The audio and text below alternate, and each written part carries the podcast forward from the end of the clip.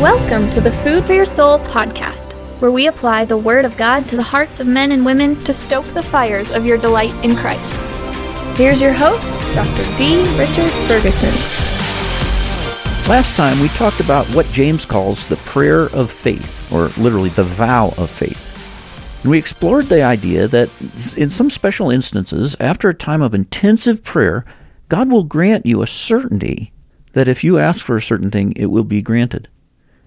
But what about all the other times? Times when you pray and you have no idea if the thing you're asking for is even God's will.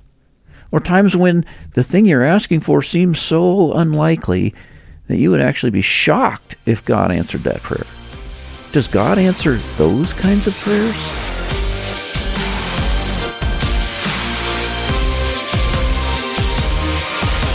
Let me ask you this Does God still answer prayer if you're not sure if it's His will? You're just like, God, I don't know if you're going to do this. I don't even think you're going to do it. I don't know. Please do it. But will He answer a prayer like that? Yes. Yes. Remember when the church was praying for Peter to be released from prison? God miraculously answered their prayer. He sent an earthquake, rattled that prison open, sent, got, got him out of there with an angel. Peter walks out of the prison, makes his way to the prayer meeting. And, and, and here's what happened. Acts 12, 13, I'll read it to you. Peter knocked at the outer entrance. Okay, so he gets there. A servant girl named Rhoda came to answer the door. When she recognized Peter's voice, she was so overjoyed, she ran back without opening the door and exclaimed, Peter's at the door! You're out of your mind, they told her. Uh, when she kept insisting that it was Peter, they said, it must be his angel.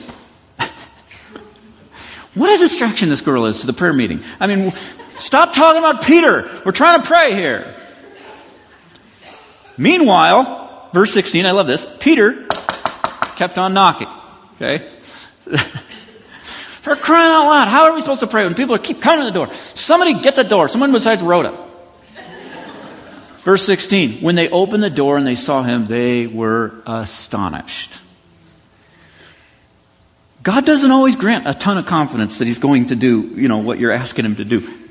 But he's, they still prayed and they didn't think He was going to do it at all. They didn't believe it when it happened. And yet they, God still answered that prayer.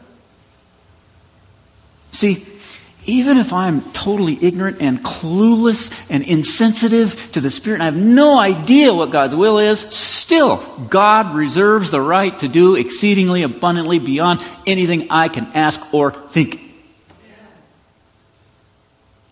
But I also want to remain ready when God wants to do it through working inside me to actually show me what He wants so that I pray this kind of prayer of faith. I want to be ready for that too. One reason why I haven't been open to this interpretation in the past is because my, my whole life I've only been exposed to an abuse of this. I've just seen one example after another of this being abused. We've all seen those situations, right, where people say, they, they always know what God is saying. They're always telling you God's will. Oh, God told me this, God told me that, God told me you're supposed to be healed, God told me you're supposed and, and, and it, that causes a lot of damage a lot of times because they'll go, God told me you're going to be healed, and then it doesn't happen. You get the guy, his hopes get all up, and then it doesn't happen, and then who is the guy disappointed in? That person? No. Disappointed in God. So it's easy for this kind of thing to be abused, which is another reason why I think he's calling for the elders of the church to come and do this, to come and set the example for this, because you want spiritually mature men, people who are are uh, careful and mature spiritually, which can guard against the folly of those people that just think they hearing, they're hearing from God when they're not. That might be the explanation, another explanation for why they call the elders of the church instead of just call for someone with a gift of healing or something like that. In verse 16, James specifies that it's the prayer of the righteous person that ha- that's powerful and effective, right? Prayer, of the righteous. God hears the prayers of the righteous and not the prayers of the wicked. That's very clear in Scripture. We covered that last week, and and and that would include all believers because we're the righteous, right? Everyone who's in Christ is righteous because because Jesus' righteousness is credited to your account. So so that righteous, we, we're all righteous. God listens to the prayers of all believers, all His children. But I think the righteousness that James is talking about here is uh, not that positional kind of righteousness, but practical righteousness, meaning the more you disobey as a Christian, the more you hinder your, the effectiveness of your prayer. And the more you obey God, the, the, the more uh, powerful your prayer life becomes. Uh, and one reason for that is because the righteous, the, the, righteous man or woman who's walking with the Lord will tend to have enough spiritual maturity to where they won't frequently confuse their own thoughts and impulses with the promptings that are coming from God. Okay, so all that to say that prayer is powerful. It is exceedingly, it is very powerful and it affects outcomes. And it's even more powerful when you pray the prayer of faith. That's the motivation that God gives us to pray. He says, pray for one another. Why? Because you got power in your hands. Remember, it's never a good thing to say to God, please do this if you can. But it's perfectly okay to say, God, please do this if you are willing. When the man in Mark 9:22 said, "If you can do anything, take pity on us and help us," and Jesus had a negative reaction to that. If you can, Jesus said. But when the leper in Mark 1:40 said, "If you're willing, you can make me clean," Jesus had a positive response. "I am willing," he said. "Be clean." So it's fine to pray for things even if you're not sure whether or not they're God's will. Even Jesus did that.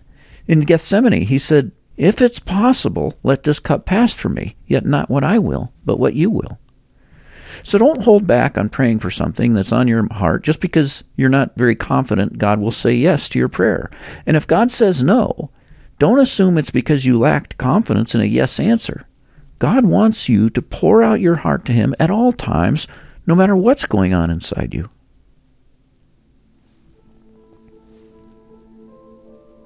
I call to you, God, and you save me. Evening, morning, and noon I cry out in distress, and you hear my voice. Father, hear my prayer now. Listen to my cry for mercy. In your faithfulness and righteousness, come to my relief. Let the morning bring me word of your unfailing love, for I have put my trust in you. Show me the way I should go for to you I entrust my life. Be gracious to me, and bless me, and make your face shine on me. In the morning, Lord, you hear my voice. In the morning, I lay my requests before you and wait expectantly. You are near to all who call on you, to all who call on you in truth. Lead me to the rock that is higher than I. Turn your ear to me. Show me the wonders of your great love. For you save by your right hand those who take refuge in you. Keep me as the apple of your eye. Hide me in the shadow of your wings. Create in me a pure heart, O God, and renew a steadfast spirit within me. Answer me when I call to you, my righteous God. Give me relief from my distress. Have mercy on me and hear my prayer, for I'm poor and needy. Guard my life, for I'm faithful to you. Save your servant who trusts in you. You are my God. Have mercy on me, Lord, for I call to you all day long. Bring joy to your servant, Lord, for I put my trust in you.